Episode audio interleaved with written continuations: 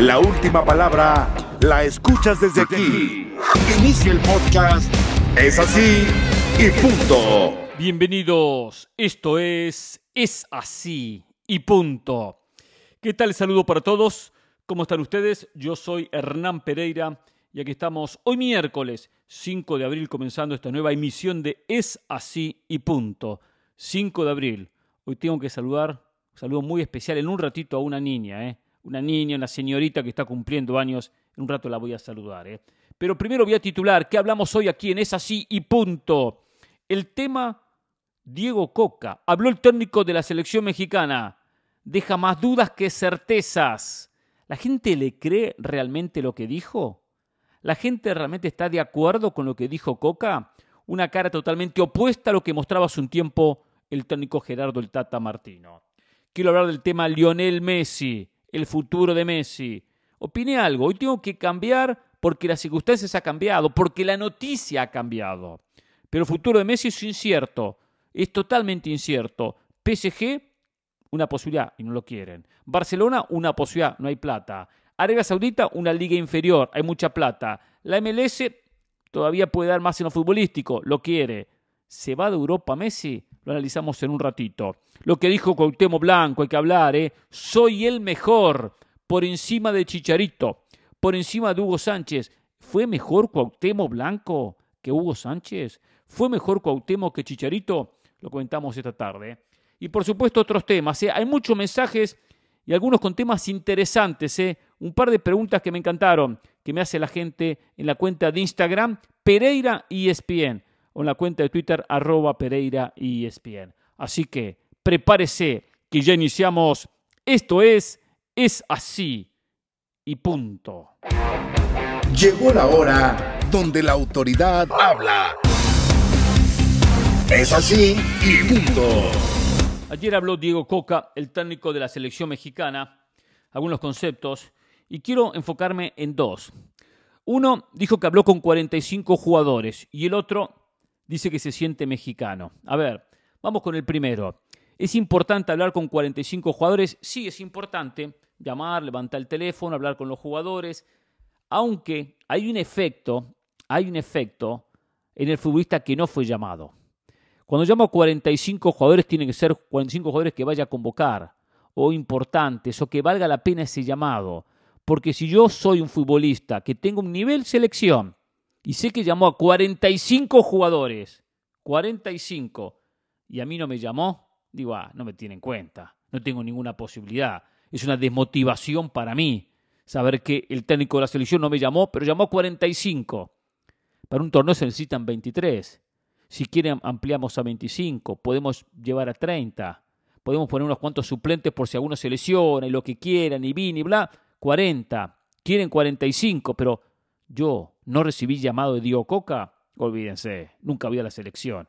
Es peligroso ese tema de llamar a algunos jugadores, porque los que no reciben el llamado, que algunos entiendo, dicen no tengo nivel selección, pero los que sí se sienten con nivel selección y no fueron llamados, hmm, tendrán que motivarse al máximo para matarse y para demostrar que pueden estar en una selección.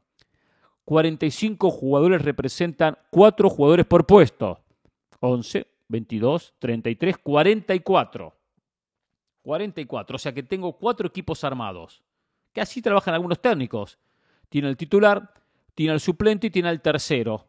Ante una eventual lesión, suspensión, bajo rendimiento, el tercero ocupa el lugar del segundo o del primero, eh, dependiendo por supuesto cómo ande cada uno. Y tengo el cuarto, también ante una posibilidad de una convocatoria a nivel local, que no sea fecha FIFA, como le pasará en el partido contra Estados Unidos, que no va a ser fecha FIFA. Pero si yo soy el quinto en la lista, me olvido del 2026 ya me olvido del Mundial, a no ser que la rompa. Y es difícil a veces motivarse cuando el técnico ya mandó un mensaje, a usted no lo llamo porque no lo considero. Pero acá lo más preocupante es lo de Martino, que dijo se siente mexicano. Y la verdad no se lo creo, no se lo creo. Y no se lo creo porque mismo la respuesta, si usted lo vio, él duda, pero el periodista con mucha inteligencia lo arrinconó. ¿Usted se siente mexicano?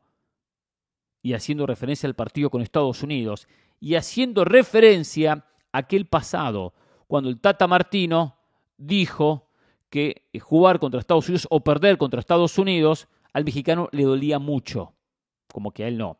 Tanto se equivocó uno como el otro. Hay que saber explicar y hay que saber cuidar las palabras. Porque así como Tata Martino en su momento se crucificó y marcó eh, un antes y un después en su camino hacia el 2022, dejando establecido que a él no le importaba, parecía, por sus palabras, perder ante Estados Unidos, la actitud de Diego Coca, se la dije al comienzo, eh, es de una actitud muy política, muy falsa, muy quedar bien. Y tampoco gusta. No me gusta el tipo que quiere quedar bien. No me gusta el tipo que quiere quedar bien con todo el mundo, que no dice lo que piensa, que no convoca a quien tendrá que convocar. Se los dije, no convocó a Rogelio Funes Mori para quedar bien. Para quedar bien. Y no que Rogelio Funes Mori sea el delantero del momento. ¿eh? No, ¿eh? tendrá que seguir esforzándose y marcando goles. Pero no le sobran delanteros a México. Y él está en incapacidad de ser convocado como el resto porque no está ni más ni menos que el resto. Ahí está, en el grupo. Pero ¿qué pasa? Iba a ser criticado. Entonces mejor, ante la crítica no lo convoco. Entonces ya comienza Dio Coca a demostrar que dirige para la gente que hace lo que la gente quiere. La gente quiere escuchar que soy mexicano, porque si digo que no, me van a atacar como al tato. Entonces dice sí, soy mexicano. A veces hay una manera inteligente de reaccionar sin responder directamente. Hay, preguntas que son, que son agresivas o que, son, que, exponen, exponen a la persona. Y él, y él, tiene que decir, cuando le preguntan si se siente mexicano, yo me siento eh, eh, totalmente contento de dirigir esta selección y muy feliz y con el orgullo y con el convencimiento que a México lo voy a sacar adelante. Nací en Argentina, pero soy muy agradecido a México y vine y vine y vine y bla. Por esto, por esto, por aquello. No voy a confundir mi nacionalidad, pero sí mi compromiso y quiero ganarle siempre a Estados Unidos. Porque ya he sentido esa rivalidad. Se puede llevarla de esa manera sin decir que se siente mexicano. Esto también le van a pasar factura, porque nadie termina comprando este discurso. Nadie. Esto habla a las claras que Coca le está costando ese manejo mediático, que en el caso me quedo con Martino, ¿eh? que era más frontal, era más directo, se expresaba mejor, y él decía lo que pensaba. Bien o mal, gustara o no gustara, decía lo que pensaba. ¿Por qué digo esto? ¿Por qué pasa frente a los jugadores? Martino yo lo veía con mucho más temple, con mucha más, mucho más afianzado, eh, y así me lo imagino contra, eh, eh, en una conferencia, en una, en una charla técnica, en, una, en un uno a uno, en una conversación grupal con los futbolistas. Decía las cosas como él las sentía y sabía expresarlas, más allá de alguna molestia. Coca intenta acomodarse en decir lo que caiga bien y el futbolista no es tonto. El futbolista no es tonto, se da cuenta, tiene, tiene tiempo escuchando a técnicos, tiene oficio, tiene, tiene ojo, tiene oído, ya sabe. Este tipo no dice, no dice lo que queremos escuchar. Y tampoco eso bueno. Hay que ser uno en la vida. La vida hay que ser uno. Ni querer quedar bien con uno ni con otro. Ser uno. Y decir lo que uno realmente siente. Que a veces hay que acomodar alguna respuesta porque hay periodistas que buscan sangre. Sin dudas, sin dudas que hay que hacerlo. Pasan los días, pasan las horas y tengo muchísimas dudas, muchísimas dudas que Diego Coca vaya a ser el técnico de México en el 2026. Muchísimas dudas. Me viene a la cabeza aquella idea, que lo dije en su momento, ¿eh? de técnico interino. México propuso, pensó en un técnico interino para no desgastarlo. ¿Cómo iba a ser criticado ese proyecto? No, mejor pongamos a Coca. Un técnico que esté de paso, un año, dos años. Cuando se desgaste el proceso, le damos el adiós, el ácido, el ácido un placer. Y después, si metemos todas las fichas para no desgastar al técnico, supuestamente, digo yo, eh, mexicano, que vaya a dirigir en el 2026. Es toda especulación, pero apenas Diego Coca comienza como técnico, ya deja dudas y demuestra algo importantísimo y fundamental en la vida y en el fútbol. Le falta personalidad. Es así y punto. Llegó la hora donde la autoridad habla. Es así y punto. Hace un ratito, nuestro compañero Moisés Llorens, desde Barcelona, quien tiene que decirlo, línea directa con allegados de Lionel Messi, con el padre de Lionel Messi, no sé con quién, no sé con qué persona de la familia o del grupo que trabaja con Lionel Messi, confirmó que recibió la oferta de Arabia Saudita. He hablado con el campo de Messi y me confirman la oferta de Arabia. Dicen que todavía no hay nada con el Barça y que están esperando conocer los planes deportivos del Paris Saint-Germain para la próxima temporada para tomar una decisión. Es decir, que hoy Messi tiene al Paris Saint-Germain y una posible renovación. Una posibilidad no muy concreta, pero posibilidad que Barcelona le abra la puerta de regreso. Claro, siempre y cuando Barcelona económicamente pueda acomodar los números, algo que no es fácil, algo que no es simple para eh, el conjunto catalán. Venir a la MLS, donde le abren los brazos de par en par, o ir a Arabia Saudita. La oferta de Arabia Saudita, lo que sería ir a jugar con Al Hilal, competir contra Cristiano Ronaldo, es una oferta de 400 millones de euros al año. La prioridad absoluta de Leo, eh, de él, es continuar en Europa, pero tiene una oferta espectacular. Es decir, hoy no tiene Messi un panorama espectacular en cuanto a opciones. Seamos un poco, seamos negativos en el aspecto eh, europeo. El PSG no lo quiere o no quiere renovar. Los hinchas lo están silbando. ¿Para qué continuar en un equipo que siempre dije, Messi tenía que continuar en el Paris Saint Germain, pero siempre y cuando sea querido, no es querido. La gente no lo quiere, la gente lo insulta, la gente lo silba, gente sin cultura futbolística, que ni valoran lo que aporta Messi a este equipo, que está más perdido, más perdido eh, que nunca. Hoy se habla que saldría Neymar, que saldría Messi, que armaría un equipo alrededor de Kylian Mbappé. Esto de armar, armar, armar, todas las temporadas armo un equipo nuevo, todas las temporadas eh, pienso a ver qué puedo hacer, todas las temporadas cambio el rumbo. Aquí hay problemas de los directivos del conjunto francés, por eso lo que está establecido después en la cancha.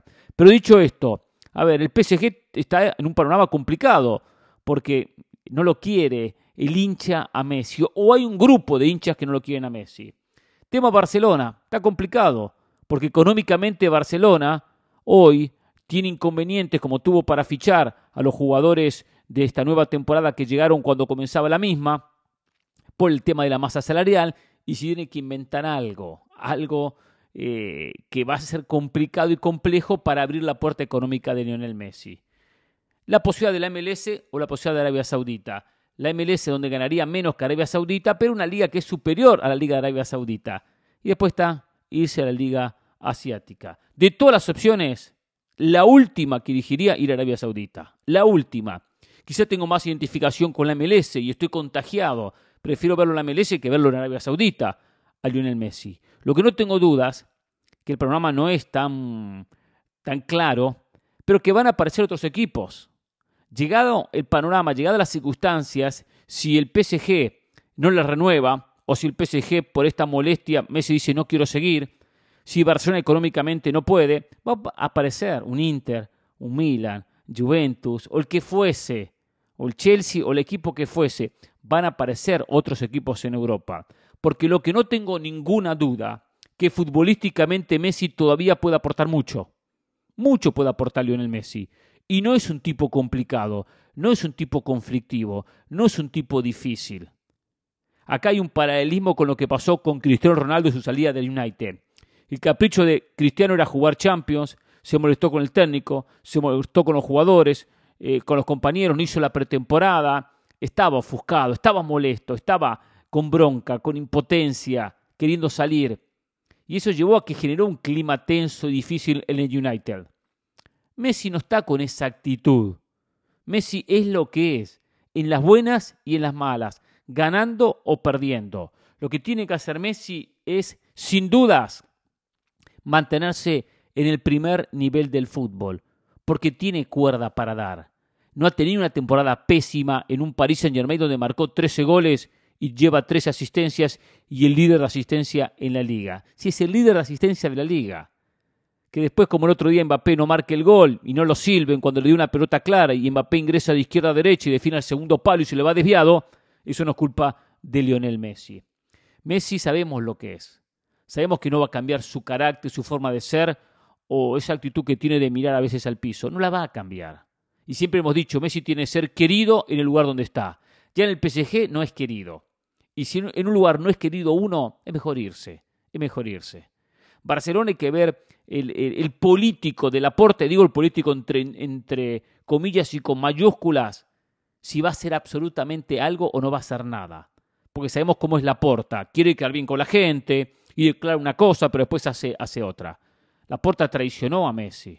Traicionó a Messi cuando Messi eh, tenía pretensiones de continuar, de seguir, y sin embargo le dijo, no hay plata, no tenemos cómo pagarte.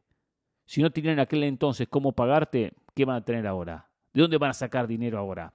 Que no es cuestión solo de sacar dinero, pues cualquiera diría, bueno, pero pidan un préstamo. No, no, no, no.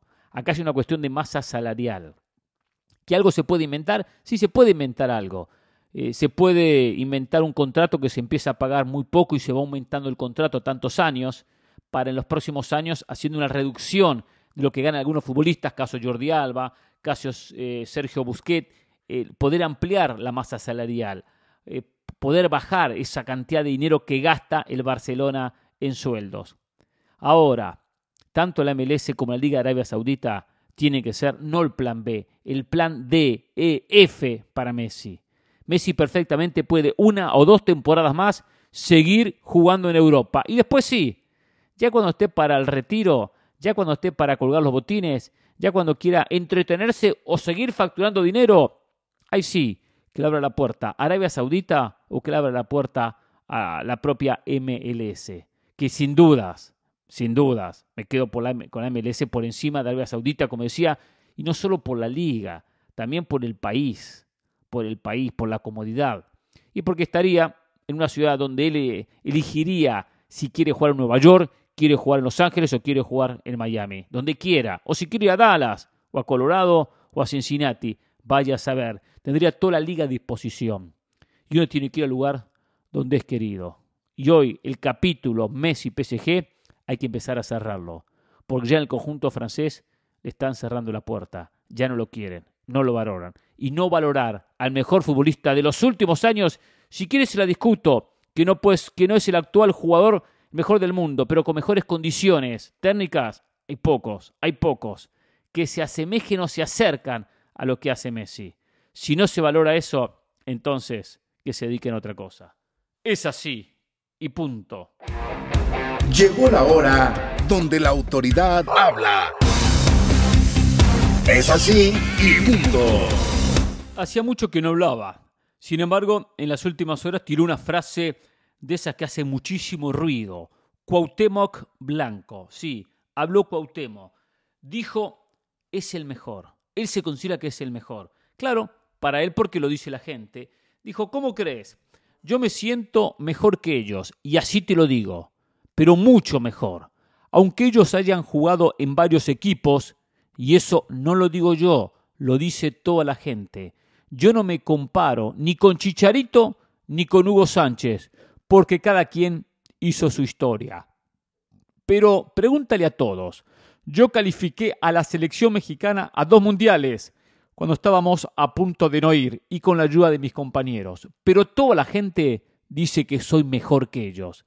Pero yo se lo dejo a la gente y no lo digo yo. Aunque lo termina diciendo, no lo dice él, dice Cuauhtémoc. Pero bueno, ¿es el mejor Cuauhtémoc? ¿Es mejor que Hugo Sánchez?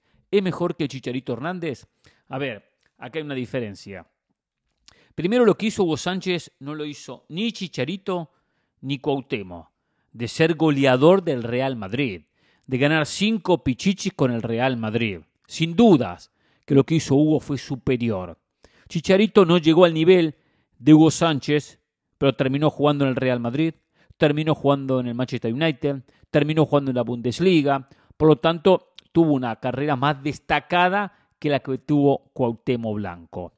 Ahora, también hay que decir que la comparación es complicada desde el punto de vista que son diferentes posiciones, porque Chicharito ha sido nueve goleador, Hugo Sánchez ha sido nueve goleador, y Cuauhtémoc no era un nueve goleador, era un jugador que jugaba al lado nueve, que hacía goles, que participaba del juego ofensivo, que habilitaba, que sacaba jugadores de encima, era el socio ideal para el nueve. Pero ¿en qué coloco a Cuauhtémoc por encima de Chicharito? ¿En qué pongo a Cuauhtémoc por encima de Hugo Sánchez? En el carisma, en el liderazgo, en la actitud, en eso. Hugo Sánchez fue un notable goleador, uno de los mejores en su época, sin embargo, sin embargo, un tipo complicado, egoísta, pensando en él, un tipo que no era querido en la selección mexicana de fútbol. Un día me lo dijo Tomás Boy en Moscú, que compartieron selección, y me dijo, no, no era un tipo querido, no era un tipo que venía y nos potenciaba, nos hacía crecer, eh, nos, nos ponía a un mejor nivel. Era él y el resto. Y miraba a los compañeros por encima del hombro, porque él venía del Real Madrid. El resto jugaban en la Liga MX, o en el Campeonato Mexicano, como se llamaba en aquel entonces. Entonces, Hugo Sánchez no fue un aglutinador, un tipo que venía con su experiencia y le transmitía al resto sus consejos, su manera de, de trabajar para él con cierto liderazgo llevar al equipo adelante. No, él se sentía diferente y superior, y era superior en lo futbolístico. Pero el futbolista cuando siente que el compañero es superior en su actitud, en sus aires, usa un llamado muy típico agrandado, no cae bien. Y Hugo Sánchez nunca cayó bien. Ese es el problema de Hugo. Como jugador fue más que Cuauhtémoc. Como goleador fue mucho más que Cuauhtémoc. Pero le faltó eso, que Cuauhtémoc sí lo tenía de contagiar a los compañeros. Cuauhtémoc era pueblo. Cuauhtémoc era el futbolista del pueblo. Hugo Sánchez nunca lo fue. Nunca lo fue. Después está el tema de Chicharito. Chicharito no llegó al nivel de Hugo Sánchez, pero tuvo una carrera muy buena, destacada, en equipos importantes, pero nunca se caracterizó por hacer grupo. Tampoco se caracterizó por sumar. Y sumar desde el punto de vista, desde su posición a veces superior al resto, en carrera, en recorrido, lograr poder contagiar eso a los compañeros. No es fácil. Cuando uno viene de otro nivel, de, otra, de, otro, eh, eh, eh, de otro campeonato, de, un nivel superior, de un mejor recorrido, le suben fácil los humos a la cabeza a cualquiera. Se le, suma muy se le sube muy fácil esa grande, y lo tenía Chicharito. Yo recuerdo que en una oportunidad, nuestro compañero Diego Cora estaba cubriendo el Bayer Leverkusen en Alemania, en, en Orlando, el equipo alemán, estaba en Orlando hace una pretemporada, y alguien le dijo, Chicharito es insoportable. Alguien del cuerpo técnico, alguien que se comunicó con él le dijo, es insoportable Chicharito. En el grupo no lo queremos más. No lo bancamos al Chicharito. Y lo propio pasó en la selección, que tampoco lo querían al Chicharito. Por eso, si bien futbolísticamente me quedo con Cuauhtémoc por encima de Chicharito, aunque me quedo con Hugo por encima de, de en lo futbolístico, lo que tenía Cuauhtémoc, que hoy la gente dice que es mejor, es esa eh, actitud de transmitir un liderazgo, transmitir eh, a los compañeros un gen ganador, ser uno más del grupo, eh, contagiar a los compañeros, contagiar al grupo, que es importantísimo en la vida. Es importantísimo. Es muy, pero muy importante en los equipos de fútbol tener a esos jugadores diferentes que contagian al resto que contagian, que lo hacen sentir bien, que lo hacen sentir cómodo, que lo hacen sentir contento. Es muy importante eso en el fútbol. No sentirse, yo estoy por encima, yo soy mejor que ellos y los miro por encima del hombro. Eso no sirve para nada. No sirve absolutamente para nada. Genera conflictos internos y genera dudas en los compañeros. Porque si yo soy compañero de un futbolista que figura, y él no me transmite una confianza, no me transmite eh, eh, una, una sensación que yo estoy bien, me siento inferior y mire con quién juego. Que no por nada, pero me viene a la cabeza el tema de Messi. Messi en la selección argentina le transmitió a los compañeros que él estaba a la altura del resto y que el resto estaba a la altura de él. Y él fue el líder de un grupo, más allá de que nunca tuvo características de líder, pero tomó ese liderazgo desde el punto de vista que jugaba con compañeros que muchos de ellos hasta ni recorrido en Europa tenían, o muchos de ellos comenzaban a hacer sus primeros, eh, sus primeros partidos en Europa. Eh, Enzo Fernández, Julián Álvarez, cuando eran chiquitos, cuando eran niños, veían a Messi jugar en la selección y después lo tenían al lado. ¿Se imaginan eso, tenerlo al lado? Y Messi los hizo sentir bien. Por eso Cuauhtémoc tenía esas características de hacer sentir bien a los compañeros, de transmitir ese liderazgo que hay que transmitir. Por eso en el fútbol no es solo cuestión de marcar goles, no es solo cuestión de ser futbolista diferente con la pelota en el pie. Hay que tener muchas condiciones y características para potenciar uno y potenciar a los compañeros. Porque recordemos que por algo es el deporte más lindo del mundo. Porque no es un deporte pura y exclusivamente del factor individual. Es fundamental el trabajo colectivo. Y el colectivo no está argumentado solo con aspectos tácticos o estratégicos, está muy argumentado en aspecto anímico. Cuando yo estoy bien, contagio esa buena onda a los compañeros y todos están bien. Y a la larga eso nos facilita y nos acerca mucho más a conseguir un objetivo. Bien por Cuauhtémoc, me gustó lo que dijo. Y al fin y al cabo, hoy por hoy sigue en muchas opiniones de la gente poniéndolo por encima de Hugo y de Chicharito. Y no solo porque lo enfrentan y por eso se lo dicen, la gente lo piensa. Y lo piensa porque lo vivió y porque lo que él transmitía fue muy diferente a lo que transmitió Hugo y lo que sigue todavía transmitiendo el propio Chicharito. Bien por Cuauhtémoc, un grande. Es así y punto. Llegó la hora donde la autoridad habla. Es así y punto. Ayer comenzó la Copa Libertadores, perdió River ante el de Strongers 3 a 1 en La Paz. La Paz complicado, siempre difícil. Perdió por la altura y perdió porque River se equivocó. El, árbitro dio un penal, un penal inexistente de, Armani supuestamente para el árbitro, para el árbitro Valenzuela, el árbitro venezolano. Pitó penal, un partido siempre difícil, complicado. Jesús Valenzuela. Y así el conjunto boliviano se puso 1 a 0 al frente el gol de Triverio. Triverio, eh, que todos lo recuerdan por su pasado eh, en Toluca, entre otros. Después Triverio hizo el 2 a 0 en un error en la salida. O sea, hubo errores de River, decisiones habituales que lo perjudicaron, una altura en contra y River perdió. Podría haber sumado, haber conseguido un mejor resultado en este comienzo Libertadores. Siempre difícil los partidos estos, pero bueno, es el comienzo. Faltan cinco, falta mucho por recorrer sin dudas tendrá que ganar el próximo ante el Sporting Cristal en condición de local y sumar algo en Brasil. ¿eh? Pero comenzó con, con, pie izquierdo esta Copa Libertadores. ¿eh? Ayer se definió el finalista de la Copa del Rey. Athletic Bilbao empató con Osasuna 1 a 1. Osasuna eh, está en la final de la Copa del Rey. El conjunto de Arrasate, de gran campaña. La verdad que el Osasuna ha sido muy bueno esta temporada porque está noveno, lucha por llegar a Europa y a su vez llega a la final de la Copa del Rey. Habrá que ver, esta tarde se define si contra Barcelona o contra Real Madrid. ¿eh?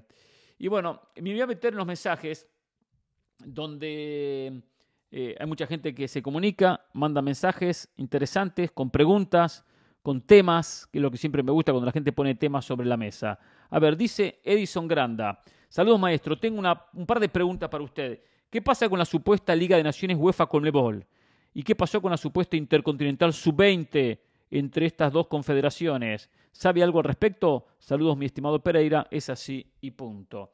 A ver, primero, el tema de la Liga de Naciones UEFA Conmebol. Olvídese, olvídese. No pasa absolutamente nada. Fue un intento, fue una movida de UEFA y Conmebol, en cierta manera, para ponerse espalda con espalda en contra de, en contra de la FIFA pero al fin y al cabo no llegó a mayores.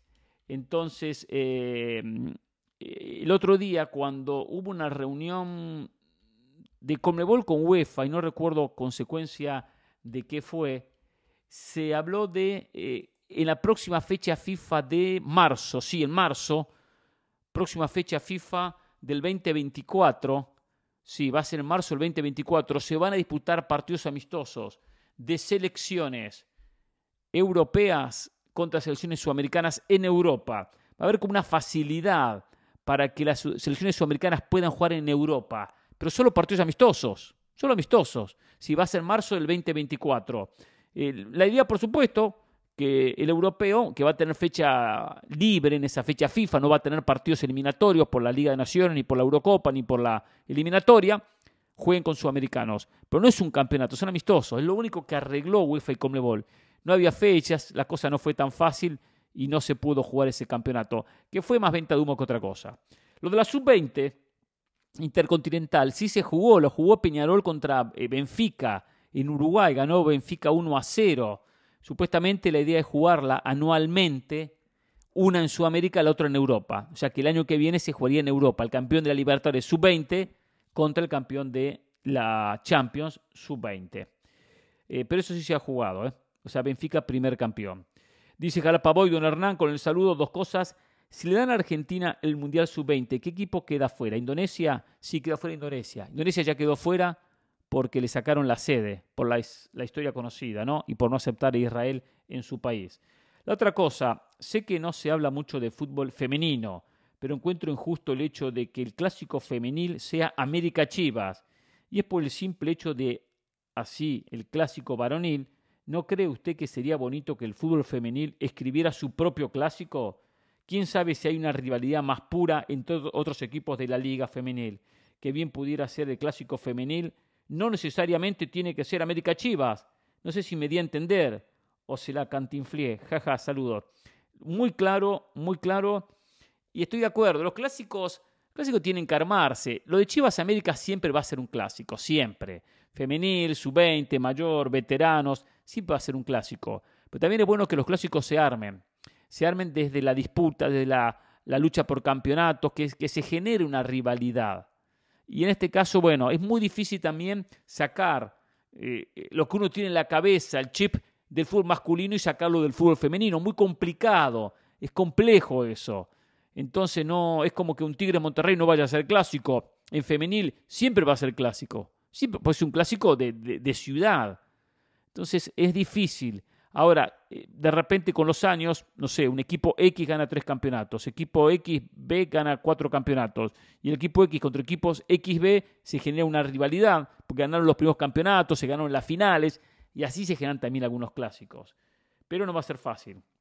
Dice Alex, Alex Maldonado, hola señor Pereira, creo que soy el único mexicano que piensa que Funes Mori se merece otra oportunidad. No sería la respuesta absoluta a la sequía de goles, pero ahorita está jugando muy bien. Eh, yo estoy de acuerdo que Funemori merece una oportunidad en la selección, pero lucharla, ¿eh? ¿eh? no, no, el 9 garantizado, estar ahí, que sea competencia para Henry Martín, que sea competencia, y bueno, dentro de Santiago Jiménez tendría que ser el 9, y va a ser el 9, pero Funes Mori ha andado, ha tenido buen campeonato, creo que lleva 8 goles, ninguno de penal, no tiene una mala cuota goleadora.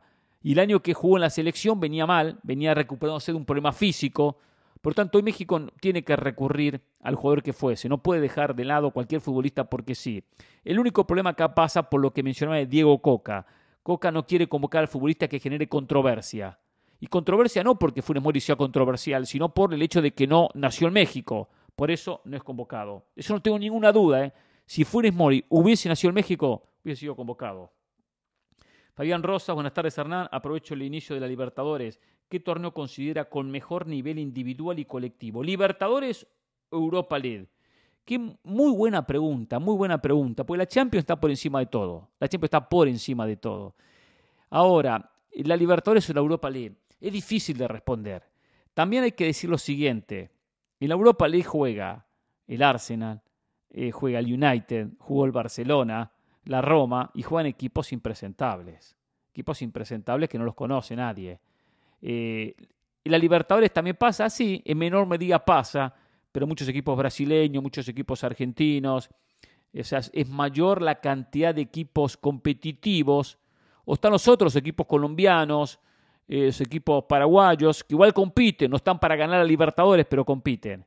Entonces es complicado poner un paréntesis y decir este es superior, porque el Arsenal hoy es uno de los equipos que mejor juega al fútbol si elegimos Libertadores, ¿qué pasaría con el Arsenal? Cualquiera va a decir, pero juega el Arsenal.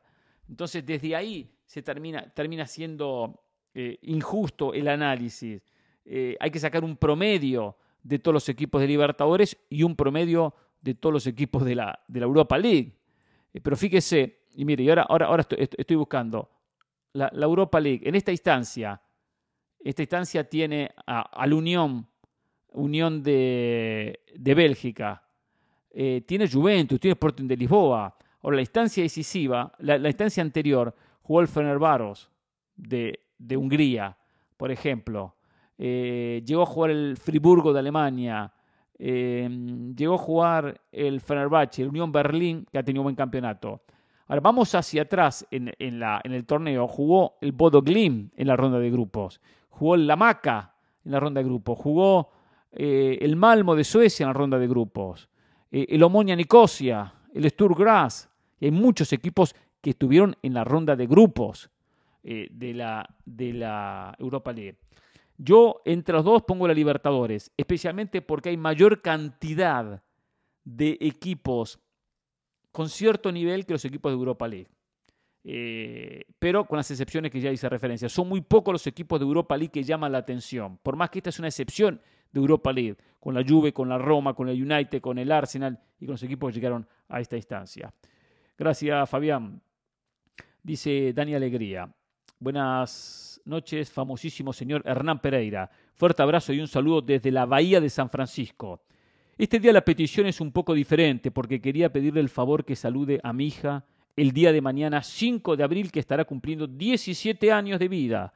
Gracias a Dios, me gustaría que le diera uno de, de esos mensajes motivacionales que usted suele dar a las personas teniendo en cuenta que usted tiene una hija de 18 años que acaba de ser aceptada en la universidad. Felicidades por eso a usted y a su familia.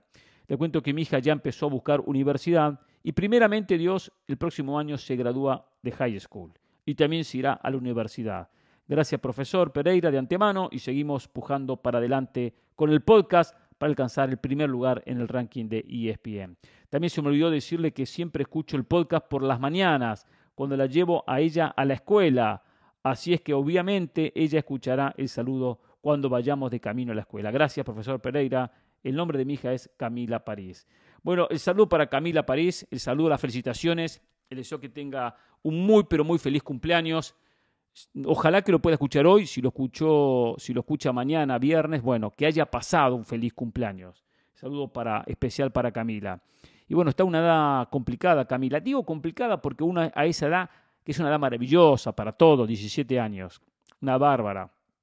Uno comienza a intentar despegarse de los padres, uno empieza a intentar ser independiente, enfrentar el mundo, y uno enfrenta el mundo con las dudas lógicas de, eh, dónde estudiaré, con quién me casaré, tendré hijos, no tendré hijos. Son muchas dudas, muchas incógnitas que uno se hace en la vida en esos momentos. Lo recuerdo por, mi pasado. Uno se pregunta, ¿qué será de mi futuro? ¿De qué trabajaré? ¿Trabajaré de lo que me gusta, de lo que no me gusta? Son muchas cuestiones que uno en esa edad se pregunta y se cuestiona. La vida hay que dejarla que lleve, que transita, que, que corra, disfrutar la edad, disfrutar cada, cada momento.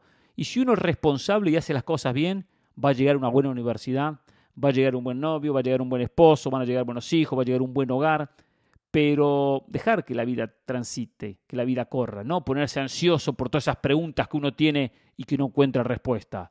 De eso es muy importante la vida, dejar y vivir cada momento, vivir los 17 años que es una edad bárbara, porque uno ya sabe lo que quiere, lo que no quiere, y uno tiene hasta la, la libertad que a veces le dan los padres de salir, de estar con amigos, con amigas.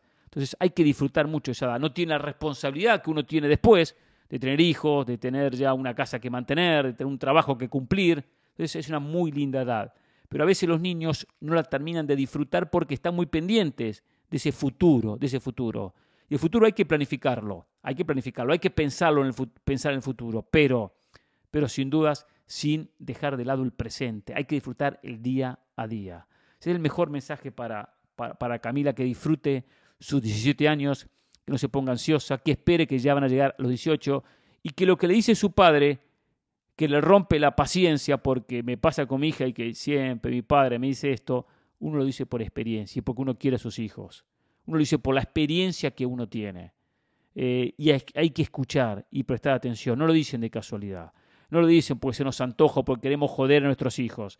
Lo decimos porque tenemos recorrido y experiencia. Y eso es importante en la vida tener experiencia.